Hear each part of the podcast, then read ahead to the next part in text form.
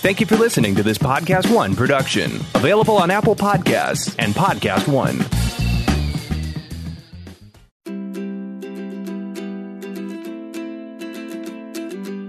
I'm Rebecca Rothstein, and along with my co-host Leanne Daly, we'd like to welcome you to Say It Forward.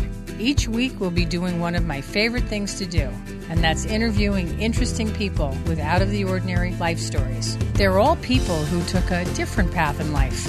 Some never imagined the heights they would achieve, and others, well, they turned their childhood dreams into reality. So let's begin. Our guest today is a bona fide sex symbol, movie star, and peace advocate. She's also brilliant. She entered college at fifteen, and at nineteen, the legendary agent Eileen Ford discovered her and quickly made her a top model, putting her on the cover of every fashion magazine of the day. Not long after, she launched her film career, performing small parts in Wes Craven and Woody Allen films. As an actress, she really hit her stride when she appeared opposite Arnold Schwarzenegger in the sci-fi action thriller Total Recall, and then transformed into a bona fide sex symbol superstar in the erotic thriller Basic Instinct. But it was her breathtaking performance in Martin Scorsese's Casino that earned her an Oscar nomination and a Golden Globe Award for Best Actress. Her work with the Nobel Prize Academy has earned her recognition and awards for her tireless work. There's so much more to this lady than meets the eye. So join us as we rewind to the beginning and say it forward with this smart, sexy actress, humanitarian, and mother, Sharon Stone. I uh, subscribed to Say It Forward last night and started listening to stories on this podcast. My whole reason for doing this is that I know amazing people like you. And I've had an opportunity to get to know you, and you have such an amazing story. And to have an opportunity to tell our listeners your story from the beginning to where we are today, and look at your journey. Seriously, it's just an amazing journey. You know, I'm writing a book. Well, I've been writing it for quite some time, but I'm actually seriously writing it now. I've gotten an agent and a publisher and everything, and um, it's really hard when you look back over such an active life to figure out what you put in and what you leave out. It's been such an extraordinary life, such a big adventure, and I've lived all over the world and done so many different kinds of things that the acting, the thing that people probably know me the best for, is not... Not an AMFAR. Yeah, that's, I mean, those are just some of the things that yeah. I've done. Not really even the acting is probably not even the biggest aspect of my life. Now, when I think of you, I think in terms of you as a humanitarian, in the truest sense of the word. Oh, a mother, you. A decent human being. Oh, I have the you greatest know. kids.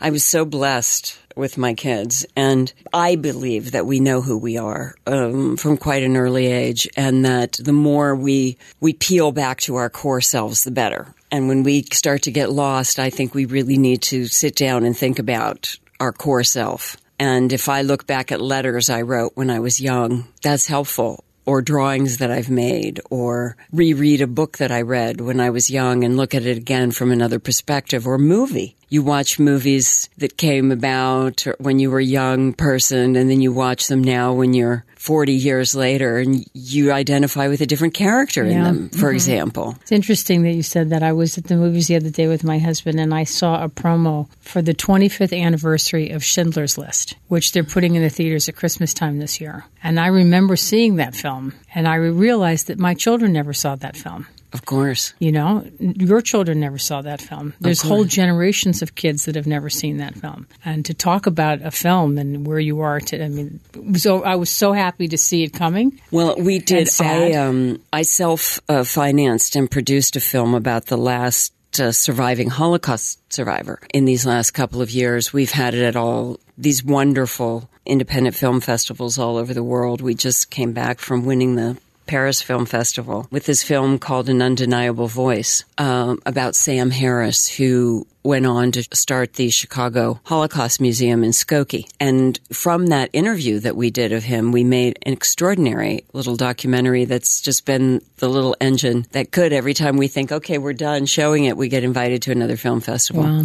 And we're trying to put it in schools and in museums, and it's been really a marvelous thing. And I think as we look at politics as they are right now, we're starting to recognize that, uh, you know, next fall is the anniversary of World War Two. And we really take a look at how close we are to the precipice of another similar event. And we have to really think about, what does that mean? What does that mean when we're anti-Semitic? What does it mean when we're racist? What does it mean when we are so tough in every country? When we keep saying, you know, we have to move the capital, we have to marginalize people, we have to say that people that already live here don't belong here. I can just say from my point of view, as an individual, we can only speak individually, and we can only make changes as an individual. I think what Margaret Mead says is that people ask, can one person make a difference? And indeed, it has always been the individual that has made the difference. I think that we look at the situation where in Israel, where all of a sudden we're trying to create this form where you're Jewish or you don't belong here. And I think about, as a child growing up, how I thought about, you know, religion was put to me in a very super marginalized way. I grew up in Amish country, Pennsylvania, and there were only Christian churches. I mean, there were Episcopalian, there were Protestant, there were right. Catholic, there was Baptist, but that was it. There were all Christians. Christianity. Right. And we had Cronenfeld, who had the furriers, who were Jewish, but we didn't really know what Jewish was. That was it. There wasn't a temple. There wasn't anything else. There weren't Buddhists. There weren't Muslims. There weren't anything else at all in my town. And so you, you grow up with this marginalized perspective of how life is and how it's meant to be. But for me, I always thought, what does it mean? What what do all these different religions mean? And when I went to college and I met someone who was Jewish and they invited me to their home for the Easter holiday, and then their parents said, no, you, she can't come to our house. And I said, but why? And they said, religious differences. And I said, yeah, but I'm Christian. And they said, yeah, but we're not. And I was like, wow. Well, what are you? Little did I know there was anything else to be. That was the first Jew who explained to me there was this other thing. Also still in a country university, still kind of in the middle of nowhere, Pennsylvania. And I started to have this awakening about religious differences. And what I came to understand the more that I studied and the more that I've traveled all over the world is that we have more similarities than differences. And I sort of feel like, you know, it doesn't matter where you get your God. It's kind of like a hamburger. It matters that you eat. It matters that you have faith. It matters that you have love. It matters that you have compassion. It matters that you have faith. Of any kind. Of any kind. Yeah. It matters that you have faith in each other. It matters that you have love and faith in humanity. And whatever kind of spiritual balm comes to you, grab it. Because if that allows you to be more loving and more compassionate in a world full of suffering, hang on, that's just great. And I find that all of this redefining and this heavy writing in the sand, marginalizing people and continuing to create stronger and stronger barriers and more and more marginalization, does not create more compassion or more love or more mm. kindness or more care. It doesn't create more safety either, especially. I don't believe that it really does, yeah. it, because it creates more a feeling of being left out. And when people feel left out and marginalized, they feel angry and hurt. I can say I always wanted to go to the Middle East and work towards peace. I felt like this is the place. This is the orig- yeah. origin. This is the spot. And when I started to do that, when Shimon Peres invited me to Israel, and first to work on doing acting classes for adult Palestinians and Israelis together, and then to teach economics to adult Israeli and Palestinian women, and then to work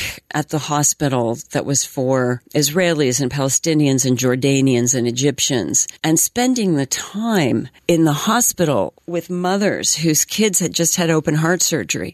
None of us could speak the same language. Not any of us. There were women in burqas and women in all different kinds of, there were women from Egypt and Jordan and Palestine and everywhere. And these kids were cut open stem to stern, kids, tiny babies and toddlers. And I went up and spent time with these women. And because of my work in the AIDS community, I I have a lot of experience in spending time with families in trauma. And it doesn't require language to know what to do. It requires empathy, compassion, logic, and a lot of, frankly, backbone. Sometimes these kids are going to make it, and sometimes they aren't. And if you have to be the person to tell somebody that their kid isn't going to make it, and this is what we're going to have to do for the next few days, that takes a lot of empathy. Oh, my goodness. And in the work I've done with AMFAR and with AIDS organizations around the globe, I've been in that situation a lot. Yeah. Mm-hmm. And I can say that we don't need more marginal marginalization. We need more empathy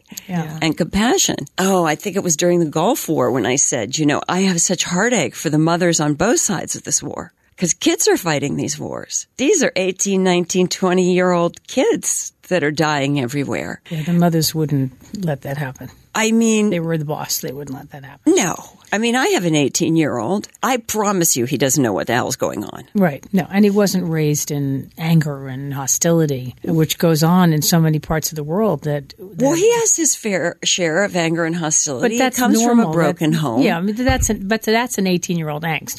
I'm talking and, about being on the border of Palestine and Jerusalem and seeing yes, rockets fly over. But every teenager everywhere that gets sent into a war zone, they're full of hormones. Yeah. For the most part, there are much more men than women that are going to war. They're full of this anger and testosterone and the confusion of being a teenager. To have it directed in this violent way, we have to be concerned that we're forming the personalities yeah. of these kids in a particular way. Let's go back a little bit in time. So you were raised where you were raised. Yeah. And and what, so when did you come? What happened to you? What was your life path? Give me the life path.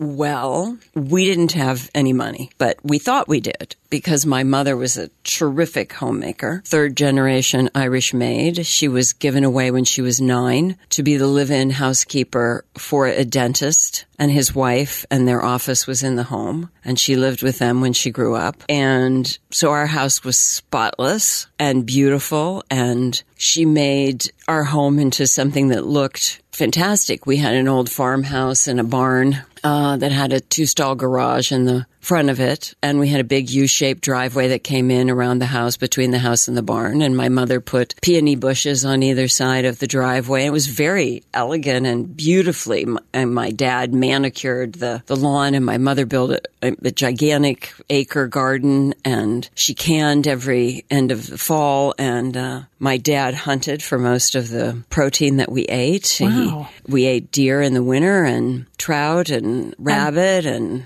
How many were you? How many siblings are you? Four.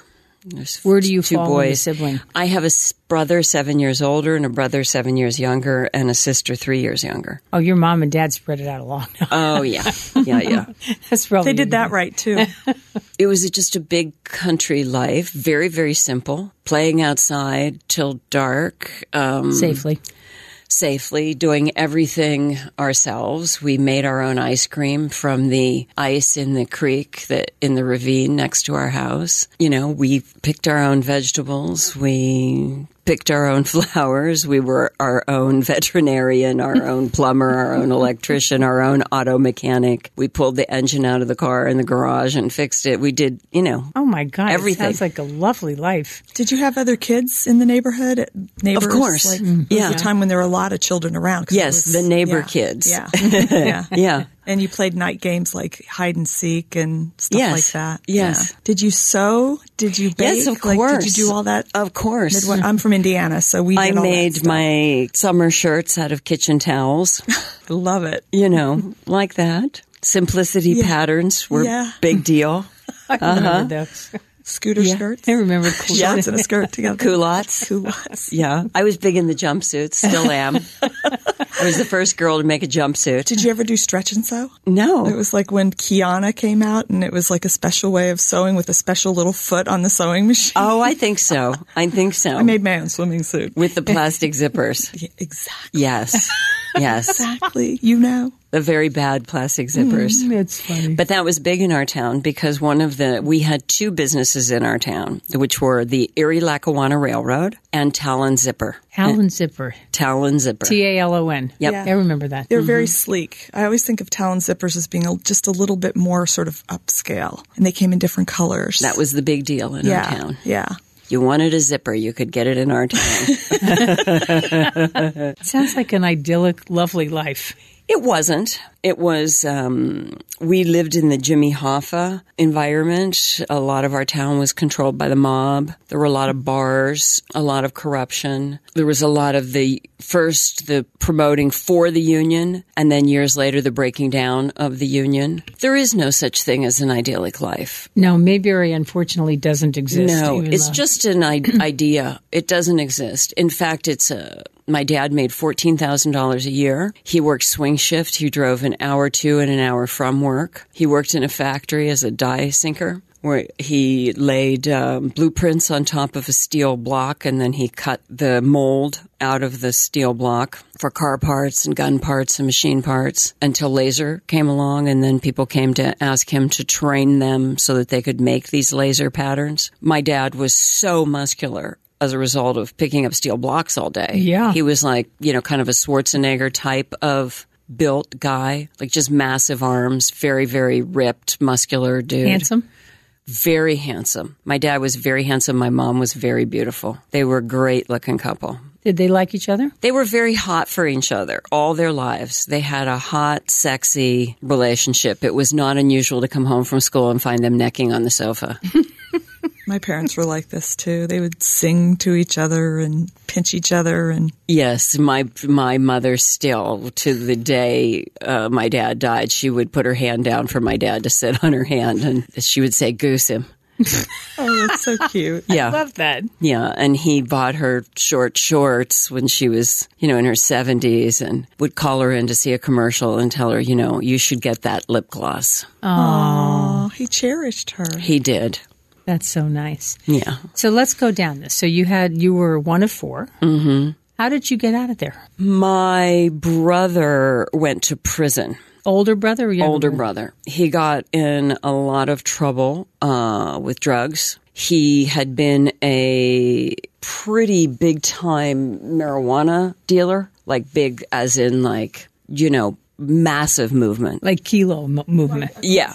And then that business became so successful that all of a sudden they started, the cocaine business started to really happen in our country. And the people that he worked for started insisting that he turn his business into the cocaine business. And I don't think that he had much of a choice in the matter. He had been a crew chief jet mechanic in the Air Force during a particular period in time when all of this stuff was starting to go haywire. We're in the sixties, right? Yeah. You know, those were the beginning of the Quaalude, cocaine, wild party days. Right. Was and he enlisted in Vietnam, or was he here? He was in Dover. And when we took markers that we had killed uh, Vietnamese, our soldiers took ears and so forth. Their soldiers took heads. The Vietnamese took our soldiers' heads. So our soldiers were coming back in the empty missile containers, headless. Oh, my God. I never knew that. Air Force Base, yes. And they they were shipping them back in the missile containers. And so my brother, young, eighteen, nineteen-year-old kid, was the jet mechanic who was there to receive this kind of thing. Oh, boy. And he, one night at the Air Force Base, had put his own car up on the rack to fix something. And he was in the trunk. And when he jumped down, his wedding ring caught on the trunk latch and ripped his finger off. And he got sent to the amputee ward of the military hospital, where he was put in with all the guys who were coming back from Vietnam. And that's where he started to really understand the drug culture and what was happening. And that, I think, is when his life really changed. And he got gangrene in his hand and in his arm, and he recovered, but he went through a tremendous psychological thing in the Veterans Hospital. And when he got out, and then this drug business continued, I think he really lost his way, and he ended up being arrested just over the state line. As you know, Pennsylvania nestles into West Virginia and Ohio and New York, and he was just over state line into New York. And um, I think he'd been working with some pretty savvy and dangerous people, and the government wanted to find them, and they took my brother and tried to tried to break him. And so he went to Attica. Oh, my. Oh, my gosh. And he got a fifteen to life sentence. And we were able to get him out to a better prison, but then he got sent back to that prison, and he got put into, I think they call it the box, you know, where they just stick you in a box and leave you there. And uh, he was in his early twenties?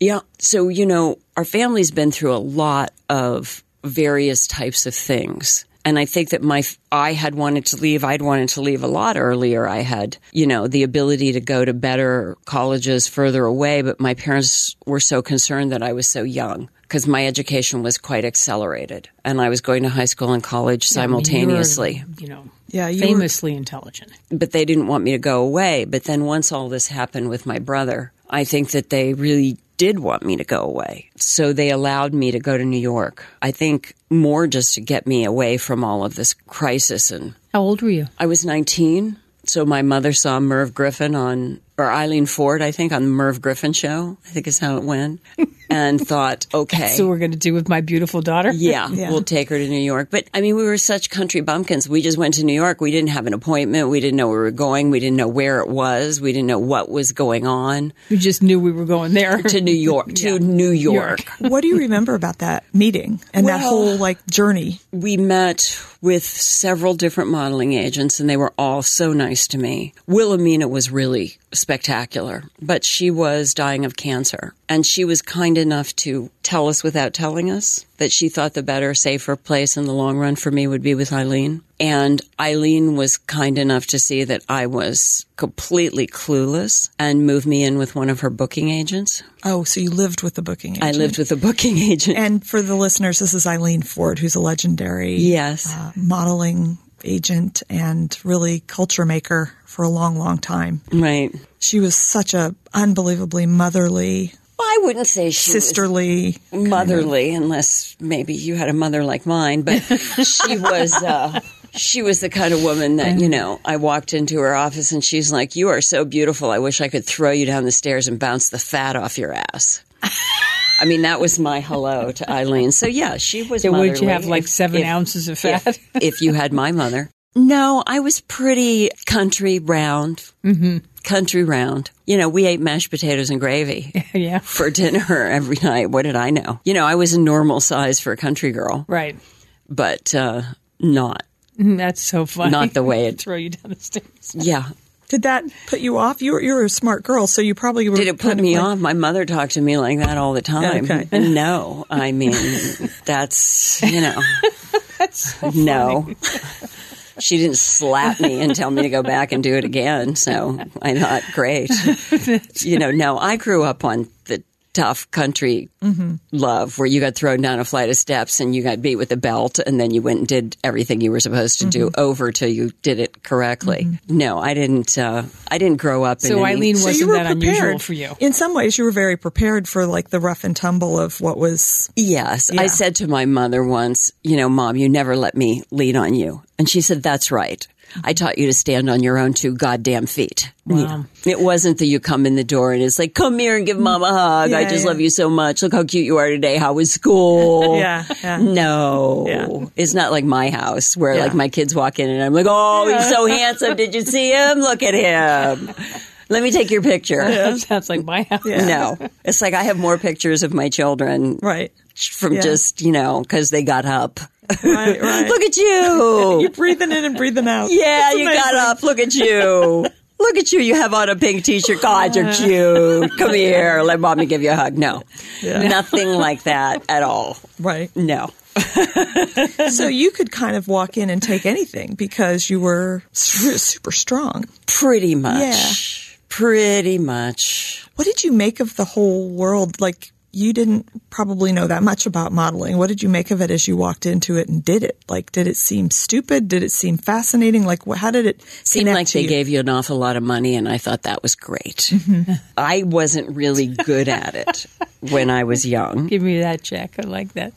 Yeah, I wasn't a very good model. I'm a very good model now. Mm-hmm. I mean, I've had decades of experience. I understand it completely. I understand why we're there. Mm-hmm. But in the beginning, no one tells you why you're there. They don't really explain to you. It's not about you. It's not about whether you're pretty or not. It's not about your body. It's about you holding the clothes in a way that makes people want them. Yeah. It's an aspirational situation. It's about you creating a shape with something that's shapeless. Now I can look through a magazine and I could think, oh, look at that. I'm going to do that the next time. Look what they do with their hand there. Oh, that's such a good idea. Oh, they're a dancer. Look what they're doing. And I see things in magazines and I think, oh, I'm going to try that. Mm-hmm.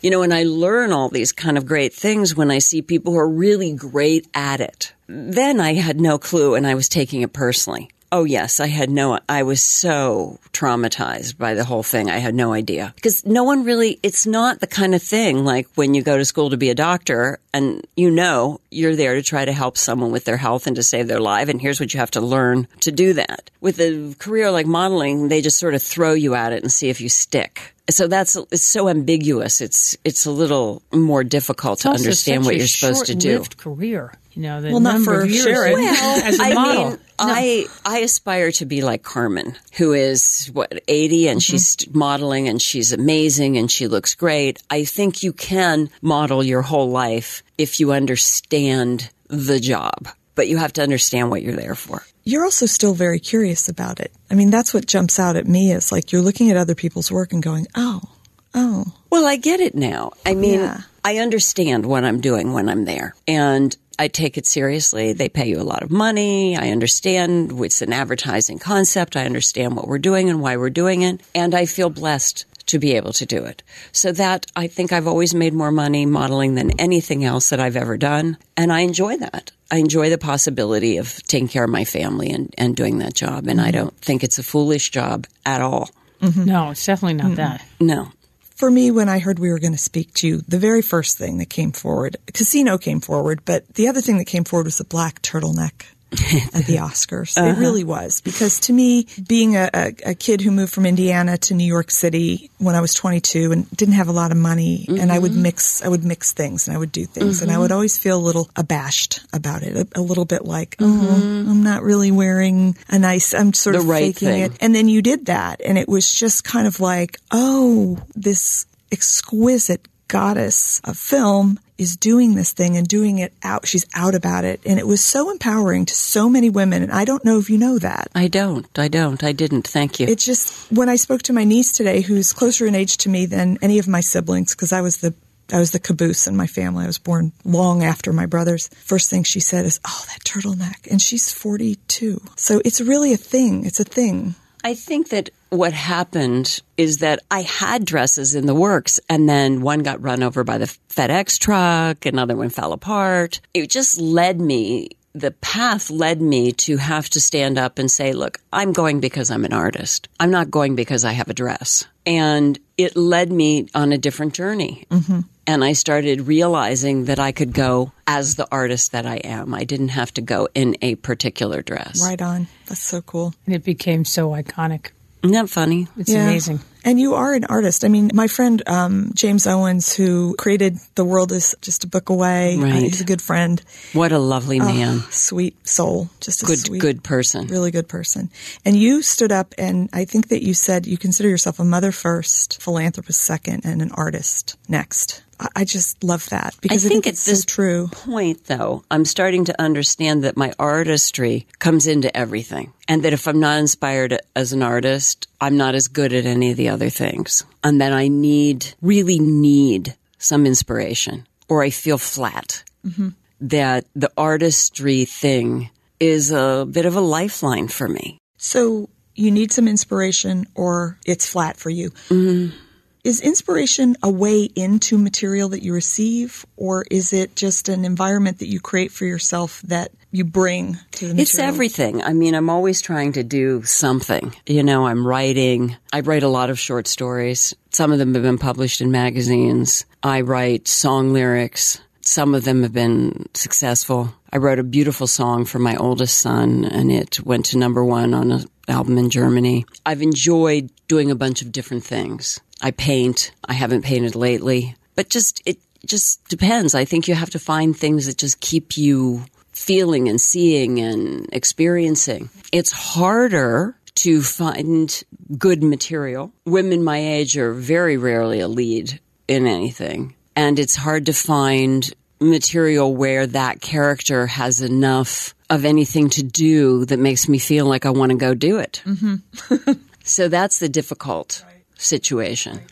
Going back to Casino, I, that character was just so beautifully and complexly and subtly portrayed by you, and not subtly portrayed well, by you. Nick uh, Pileggi is such a terrific writer, and Marty Scorsese really he gave me the space to develop the character correctly. Did you enjoy playing her? Sometimes. Sometimes it was just a blast, and sometimes it was profoundly agonizing, and there were days at a time when I almost didn't know where I was. I think without my boyfriend at the time, Bob Wagner, who was an A D, and he was on that film as well, I don't think I could have done it. He was such a tremendous support to me. He helped me so much through that project. I mean, I ran the bathtub over in our condo there like three times, like ran the bathtub over so the water was coming out from under the door. Like I was just so out of it. Uh-huh. I was so exhausted, and playing the character had me so just yeah, dis- completely discombobulated. Yeah. And I remember the second time I did it, I was just like horrified when this cascade of water came out from under the door of the bathroom. And I looked at him and I thought, oh, he's just going to flip. And he looked at me and he said, I've got it, honey. You just keep doing what you're doing because you're going to the show this time.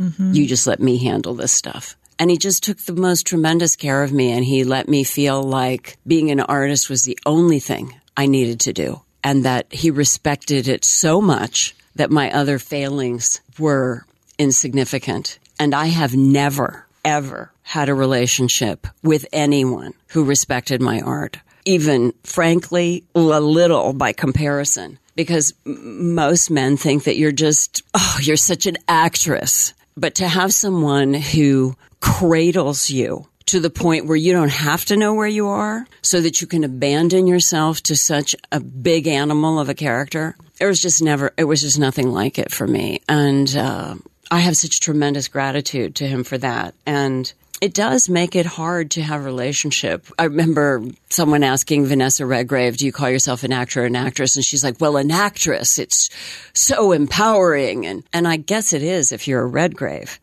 But if you're not, everyone else just says, oh, you're an actress. And it's so constantly condescending to have someone, anyone, actually help you like Scorsese did. Be as present with you as De Niro and Pesci and Woods were, and to have the personal support that I had in my relationship at that time. That just doesn't happen, and it certainly hasn't happened in my life. Not from my agents, not from my representatives, not from my community. I just, this is a very rare thing. You would have thought after Casino, I'd have been getting a lot of other tremendous film offers, but I didn't. It's very, very complicated to succeed in the business if you're not in, it's almost like high school. Yeah. If you're not in the the clique, if you're not in the thing, if you don't, you know. The mean girls. Yeah. The mean girls. It's just a, it's a complex thing. And people will say that you did this or about me, she's like this, she's like that.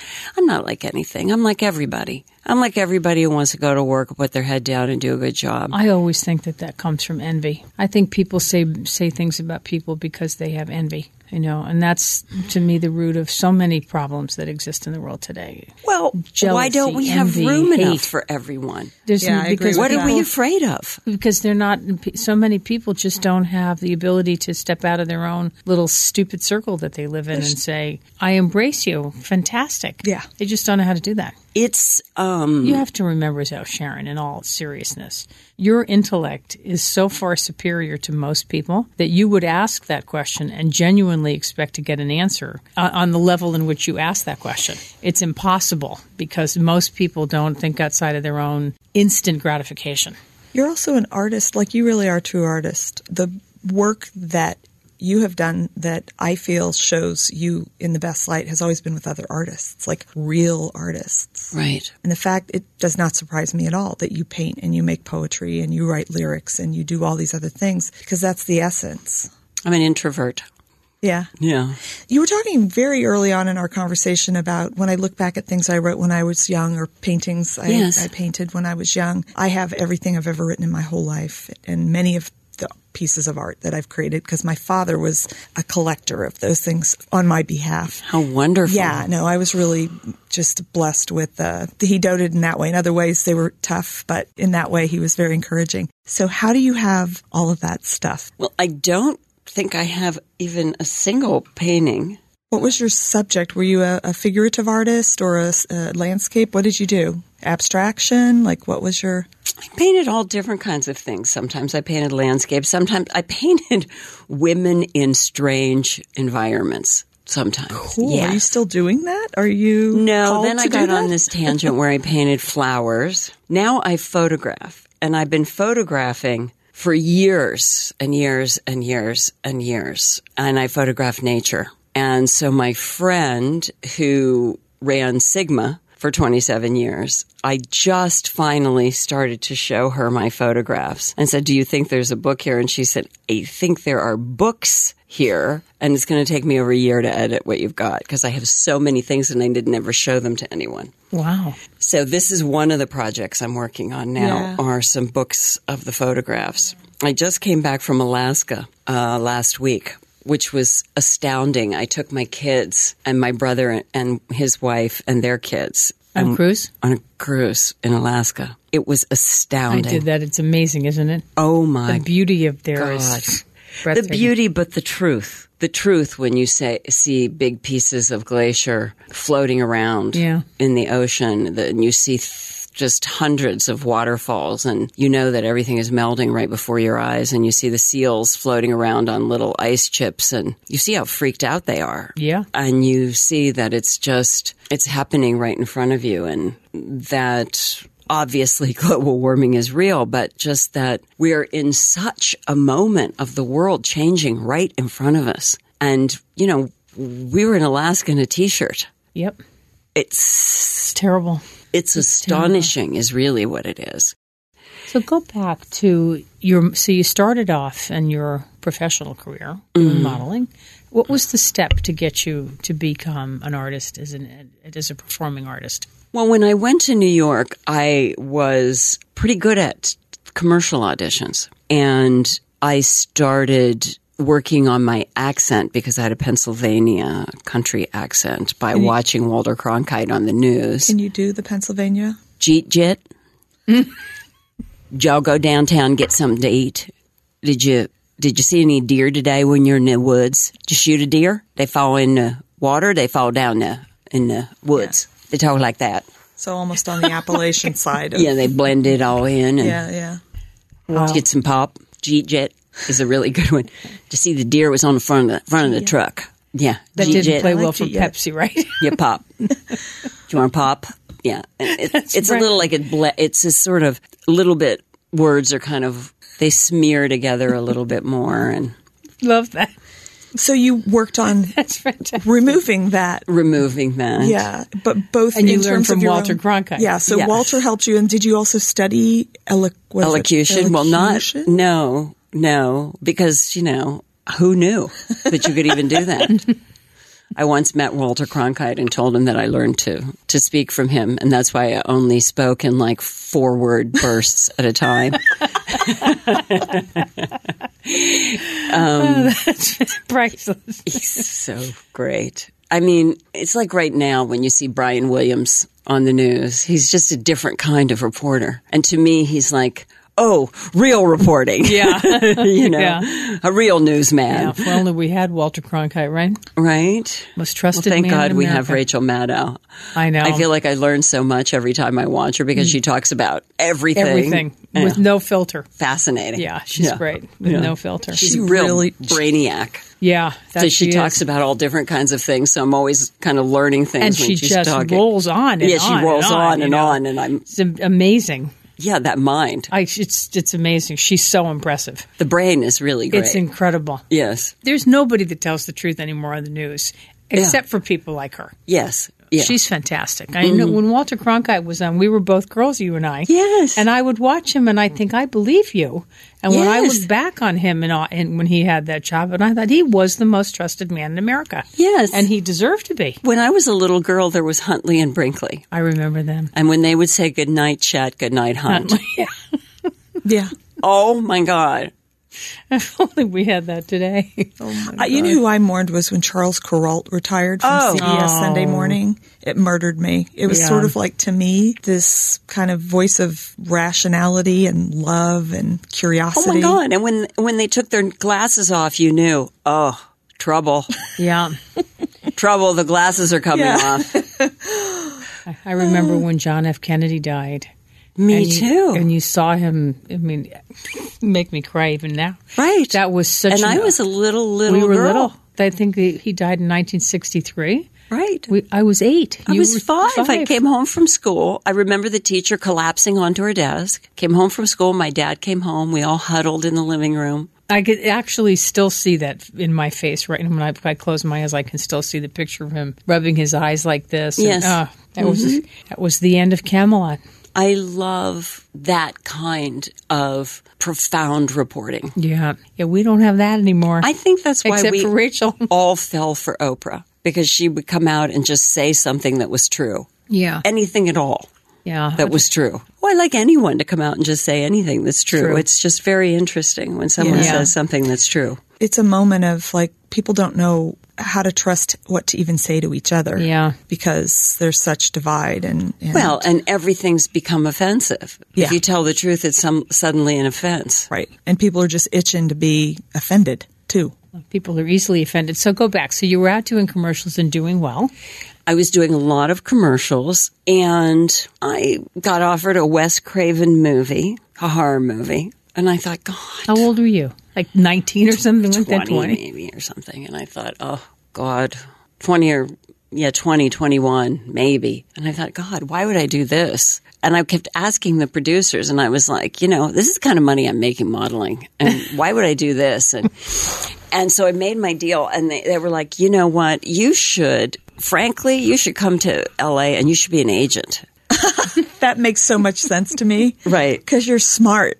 You're right, really and smart. I made a yeah. really good deal for yeah. myself. And I was like, I, I don't really want to be an agent. No. But I did move to L A.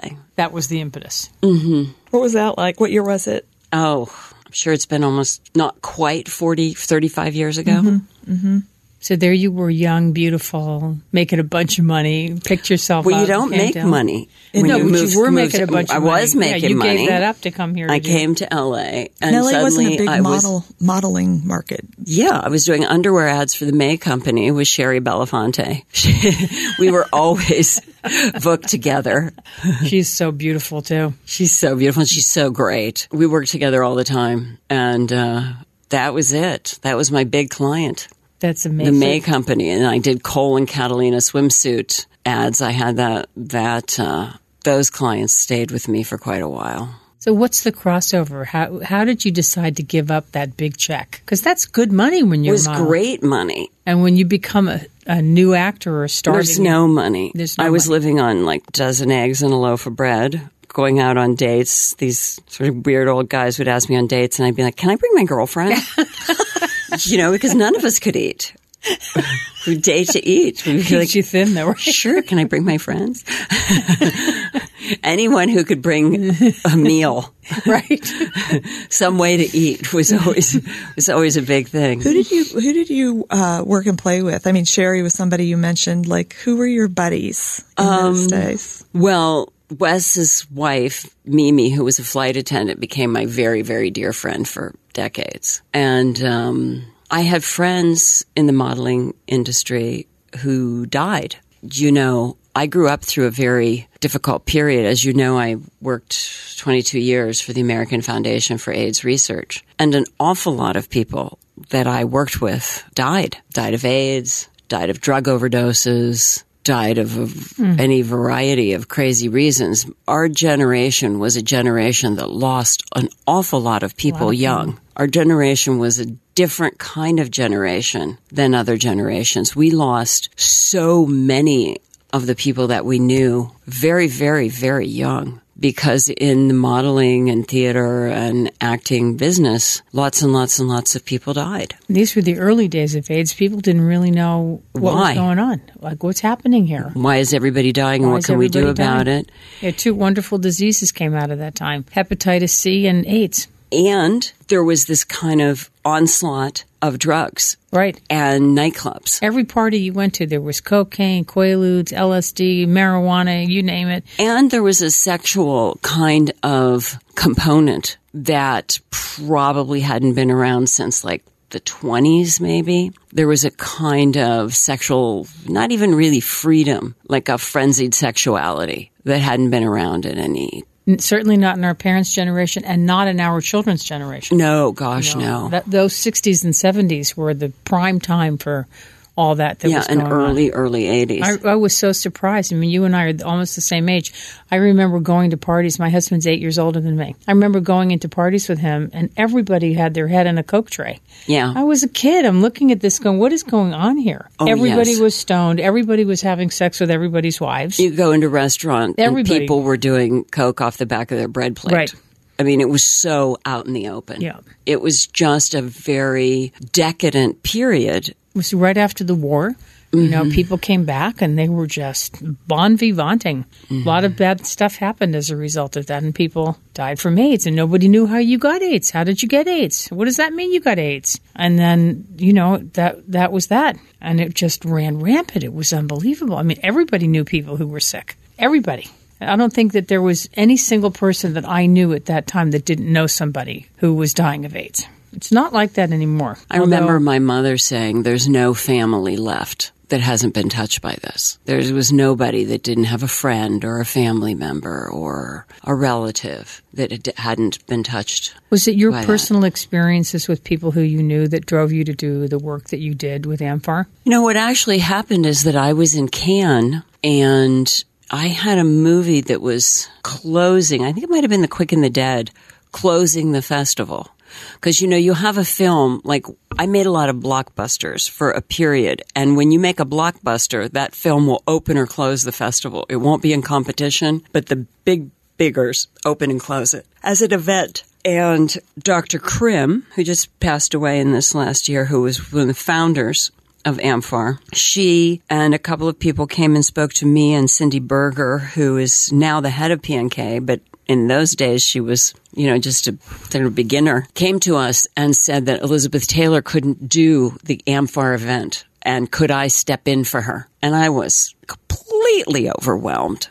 I mean, I had been in Africa, and there was the AIDS crisis, and I had come home to find out that my friend Rock Hudson was dying. And that was sort of my introduction to the AIDS crisis. I was seeing it happen firsthand in Africa, not knowing what it was, getting off the plane, and my friend was dying. All of a sudden, now I was being asked to host this event. And in those days, it was a small event in one room, a dinner, and I agreed to do it, but I was terrified. I granted a wish to the Make-A-Wish Foundation for a girl who had AIDS who wanted someone to come and get her ready for her school dance. She was fourteen. And when I got there, she was far too ill to go. And I spent the day with her, and I helped grant another wish that she wanted to go back to Paul Newman Camp before she died, which we got together. And so that night in Cannes, I told the story of my day with her and what that was like, and that she died in the trailer coming home from Paul Newman's camp, and what it was like to spend the day with a little girl who knew she was dying from AIDS, and how that had affected me, and what that journey had been like, and that that is why I had agreed to to do that evening. And we raised maybe like one hundred seventy-five grand or something. And the last time that I did one, we raised about thirty-five million dollars. That, that's what that's what's published, thirty-five million dollars. thirty-five million dollars in the same From in the yeah. hundred Evening. thousands to thirty-five, $35 million dollars. Yeah. And I've done that all over the world. And I've sort of taught other charitable organizations how to do this sort of thing. And I can tell you, it's just been an exhausting journey. This has been exhausting. What serendipity, though, to have had the luck to have had you in that room at that moment to help, and then to have it to become so much of your life's work.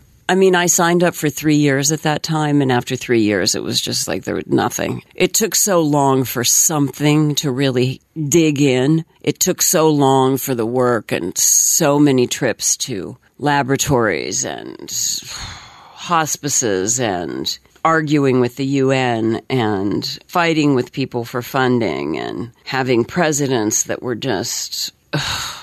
What's the state of the AIDS situation in America, in the world today?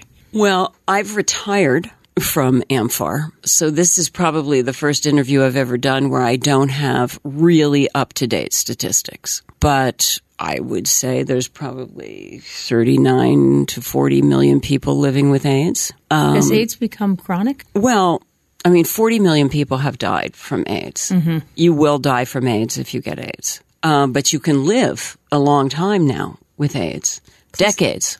Places like South Africa and Swaziland still have big problems with AIDS, right? Well, now when I go to Africa, you will see, even in a, on a girls' school gate in the middle of Uganda, you will see, we will not get AIDS, we will use protection, in wrought iron written on their gates going in. I mean, this is, they are seriously addressing this. And since nevirapine was invented, which stops, you know, the mother-to-child transition, it's become a law in South Africa anyway that mothers have to take the drug. But that's only part of the problem, because what happens if you live in a third world country and you give birth to an AIDS-free child and you have AIDS and you can't breastfeed and you have filthy water that you're going to carry on your head in a gas can for miles and miles every day, you're going to give your kid cholera. So what kind of choices do you have? AIDS-infected breast milk, cholera from the powdered milk? I mean, there are not a lot of choices. You're giving this woman a healthy baby and then telling her, well, we're not really here to help you keep it healthy because we don't have clean water for you, and good luck there, Mom. So that's when I got very invested in trying to put clean water in. in third world countries, when I started to go there and see, you know, the implications of, of these secondary and tertiary issues. So I started working more with the U N and started presenting initiatives to the United Nations on different levels. How can we work with the Red Cross to train more pedestrians, how to give birth, how to give inoculations, how to teach people all kinds of different things. And I started learning that you, any citizen, can present an initiative to the United Nations. And if your initiative is good enough, they'll call you back and you get to come in and you get to present your initiative to the United Nations. And if your initiative is successful, they will help you in whatever direction you want to go with it. So I've presented several initiatives to the United Nations, and some of them have gone on as far as sending me to the Karolowski Institute, which is the institute that is next door to the Nobel Institute. And they will bring in people from the Red Cross, doctors from all over the world, and they'll create panels and other people that will help you take your initiative further. I've uh, presented other initiatives where I've ended up speaking at The Hague and speaking uh, to a bigger body at the United Nations about how to create part of our armed forces as a peaceful part, so that if you want to enlist or you are drafted, you don't have to serve in the armed por- part of the armed forces. Our various things that you could do to help uh, settle all of these refugees, and various ways that we can move the refugees around the globe. And so I presented an initiative about that to the U N and then to The Hague. So you can, if you have ideas that make sense and come full circle, you can approach the U N with your initiatives, and then they will direct you to the appropriate place to continue to some kind of fruition. And so, for example, my initiative about working with the Red Cross to do some of these things, I found out years later that it actually, part of it got put into practice. They don't come back to you and tell you we're going to do this and that, but they do take your initiatives wow. and they let them be heard and be seen, and then they use them if they're good. So it's like a marketplace of ideas almost. It is. Yeah. That's and interesting. When people tell you vote, it matters. Vote, it matters. But if you have a kooky idea and you think it has real meaning and merit and value, you have to map it out so that you can say your idea in five or six minutes. Mm-hmm. Right. It's like pitching and, a movie. Yes. And you also have like a fifteen-minute version, and you really know what you want to say, there's places to say it. Yeah. Mm-hmm. And I have found that incredibly rewarding and interesting. And I've gotten to speak with and together with and work with statesmen and medical people from all over the world. And it's been extraordinary. You've also been recognized by the Nobel Laureates Organization. Yes. Recently. Yes. Um, can you tell us about that? Like what precipitated that and what? Well, when I got the letter, it was a day at our house. I got the letter. The, everyone who w- wins the Nobel Peace Prize, they become a group, the Nobel Peace Laureates. And they work together and they continue to work together throughout the rest of their lives to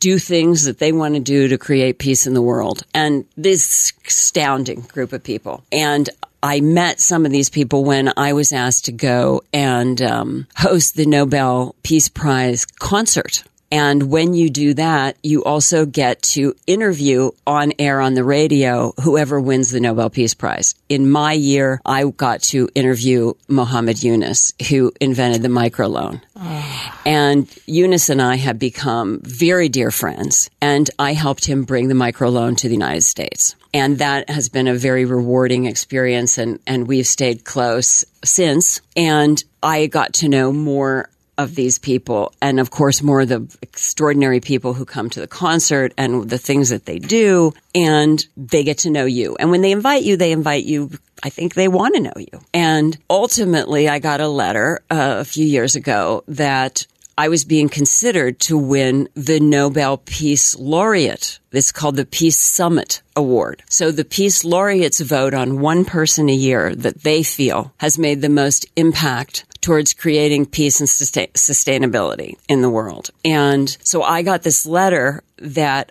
I was being considered for this award. And these are complex letters to receive. When you receive these kind of letters, I've received a few of them in my lifetime that I hardly can read the letter. I'm so, they're so complex and they're so overwhelming.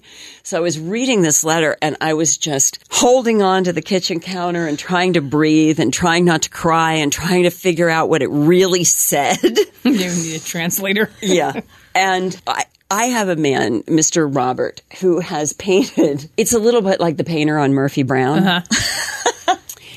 I met him when he was painting an apartment that I lived in thirty-five years ago, and he's been painting everywhere I've lived ever since. And now he's like a, he's like my uncle. I don't know how to explain it. And he was sitting there in the kitchen, and he's like, "Well, of course you got this." And he was being so loving, and that just made me cry more. And then Tina, my business partner, came into the kitchen, and she's like, "I don't think you read the last page." And I'm like, "What do you mean?" She's like, "You really, you should read the last page." So I read the last page, and the last page said, "We have chosen you to receive this Nobel Peace Summit Award." I just couldn't handle it.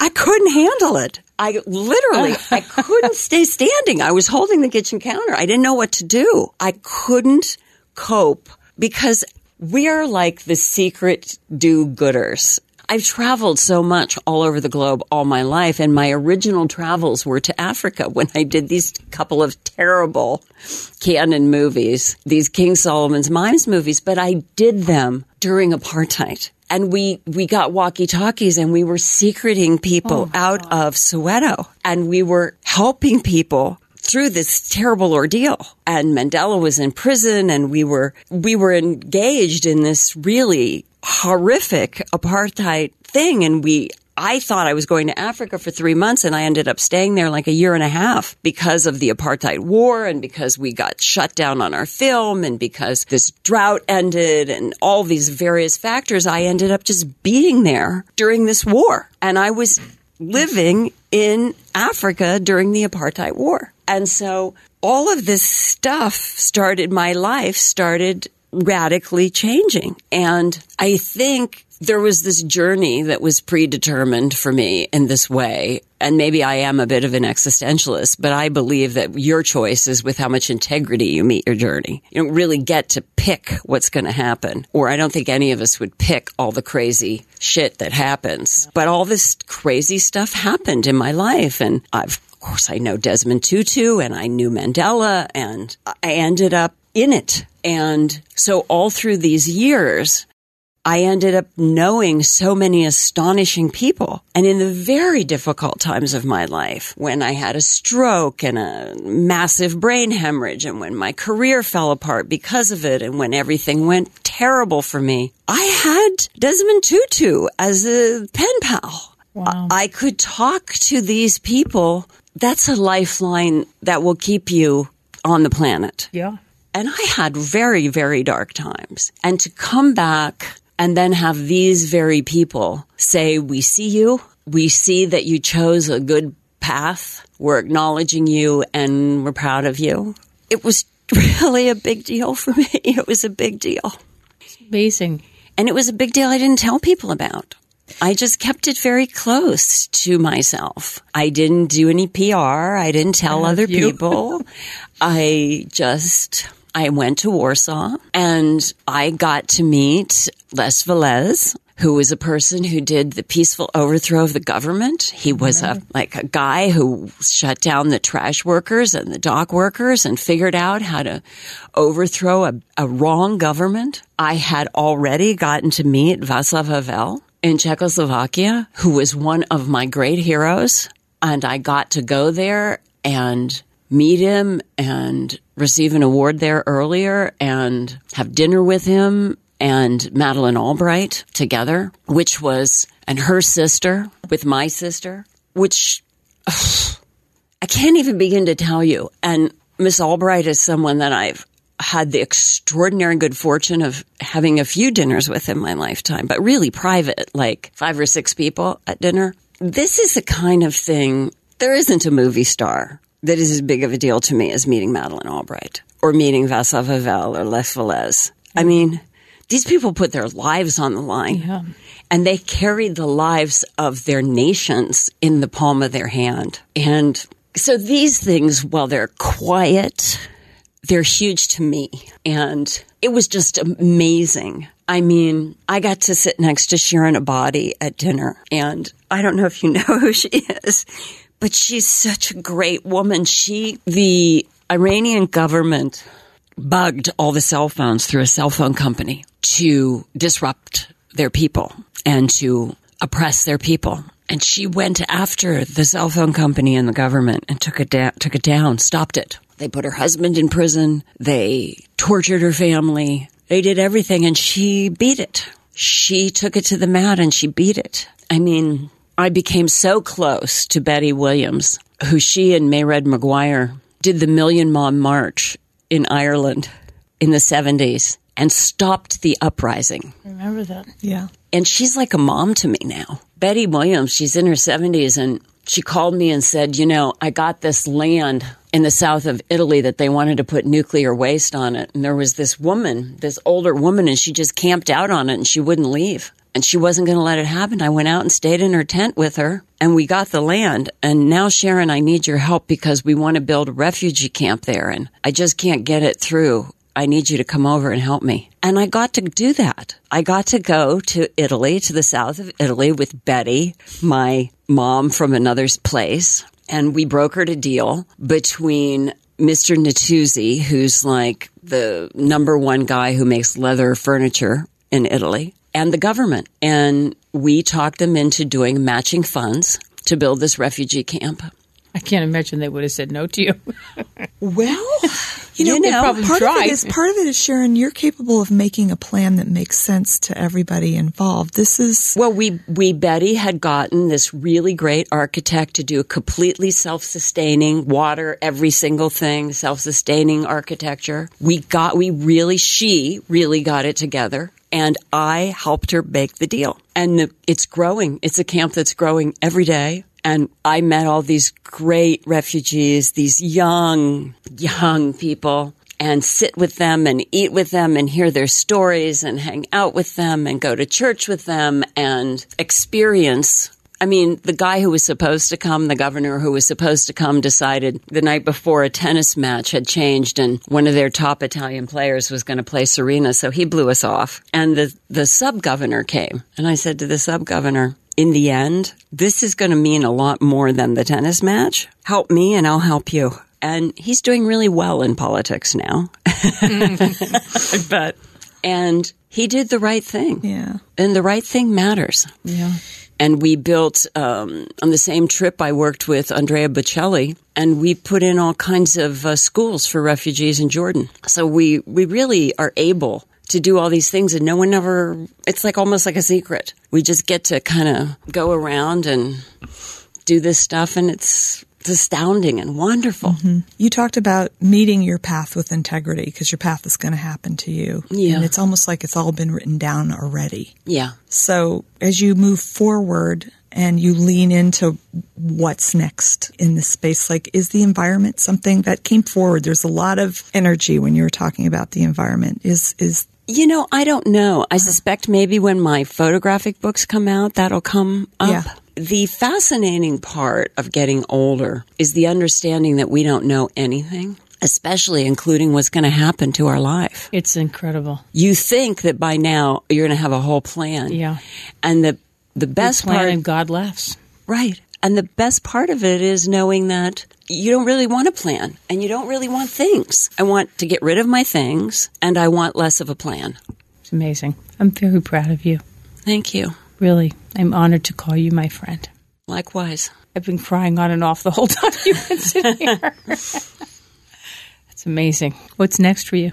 Well, I'm working on this book. Your photography book? That, and I'm really working on this autobiography. It's... Uh, Wouldn't that be something? Ugh. It's... Uh, to do it honestly and truly is a tremendous amount of work. Do you have notes? Oh. Have you kept notes during your life? I have a lot of short stories, and some of them are true. Those are really my notes. I also have a lot of notes from people over the years that I've kept. A lot of it are things that I think about. I just am not sure, like, how much do I talk about my time in Africa? How much am I going to talk about uh, this or that? I mean, I could write ten books. You know, I've been so many places and seen so many things. It's like... I could never talk about living in Hollywood and tell, you know, have no, so many stories to tell. Fantastic mother. And, you know, to me, Thank uh, you. and I've said this many times, and I really believe with all my heart that when you are a mother, mm. our responsibility is to raise our children well. Yeah. And your children observe you. They watch your behavior. They watch how you make a difference. And the impact that you will have on them for the rest of their lives and their children's lives will be carried forward because of the work you did. I mean, they're just starting to understand any will. of that. I don't think... They don't see it yet because they're too Until little. recently, my kids just thought that I baked cookies. And, yeah. you know. Played basketball with them. Yeah, I don't yeah. think that they... Yeah. And had a good eye for art. yeah. What do you guys do for fun together? Take trips to Alaska. We, yeah, we went to Alaska. We take big trips. They like adventures, but my kids love to be at home. I built this home, and I I bought the house next door, which had been attached when it was Montgomery Cliff's house long, long ago. And so I put the properties back together, and I'm just finishing that. I've had my house for twenty-five years, but that's just an endless thing. It is. My kids love the house because the house kind of has everything. You know, it has a swimming pool. It has a screening room. It has places to play outside. Mm-hmm. We love to be at home. Mm-hmm. And we watch movies, and we swim, and we play basketball, and, you know. We all have in common that we're all mothers of only boys. Yeah, I have two sons that are fourteen and sixteen, and they love to be home, too. They're like, I'm like, get get out, go, pull, go hang out with other people. There are often, you know, ten-plus boys, boys mm-hmm. at my house. Me too. There's a lot of stinky boys mm-hmm. yeah. and dogs and just... Isn't the stinky weird how it like action. suddenly comes on out of nowhere? The stinky? Yeah, they're at that age. Yeah. They're at the really stinky boy age, you know, where mostly I'm just screaming, can anyone take a shower? Yeah. Yeah. It's so... Um, my children are older than you guys as kids are, and I can tell you that when they leave, it's the worst day of your life. Yeah, because it's suddenly silent. My youngest son was the last one. He came back for a little while before he moved out. And when he left, I swear to God, I didn't, I could tell you all over again, I couldn't stop crying. I really, it was so sad for me that the last one, they're never going to live with me again. And when he left, um, Fleetwood Mac did a song called Landslide. Yeah. I tell this to everybody. I played that song hundreds of times in my car and cried the whole way, you know, going to wherever I was going until I got it out of my system. It just you know, when they leave, they're gone. Well, my kids went they get to camp for a month, back. and and I my, saw you all my oldest son went to Thailand to do service work for three weeks. He, oh, it was just amazing. But this was the first time in thirteen years I was alone in my house. It was sensational. I didn't cry at all. But it, you knew they were coming back. I knew they were coming back, and I hadn't been alone in so long. Oh, I had parties and dinner parties and hours and hours of silence. It was sensational. People were like, do you want to go out? No, I want to stay home and be alone. You know, when I think about you in terms of knowing you as well as I do, I am so proud of the life that you are living. Oh. You're really living a wonderful, incredible life. So I'm very proud of you. I feel so lazy. I don't. I can't even imagine that, but I think it's amazing what you've done. You've touched the lives of thousands and thousands of people, and it's fantastic. I wish we could get some people to step out and do more good things now. I think now more than any other time in my lifetime, I would say since since I was a teenager, we really need people to be active we in a different that. way.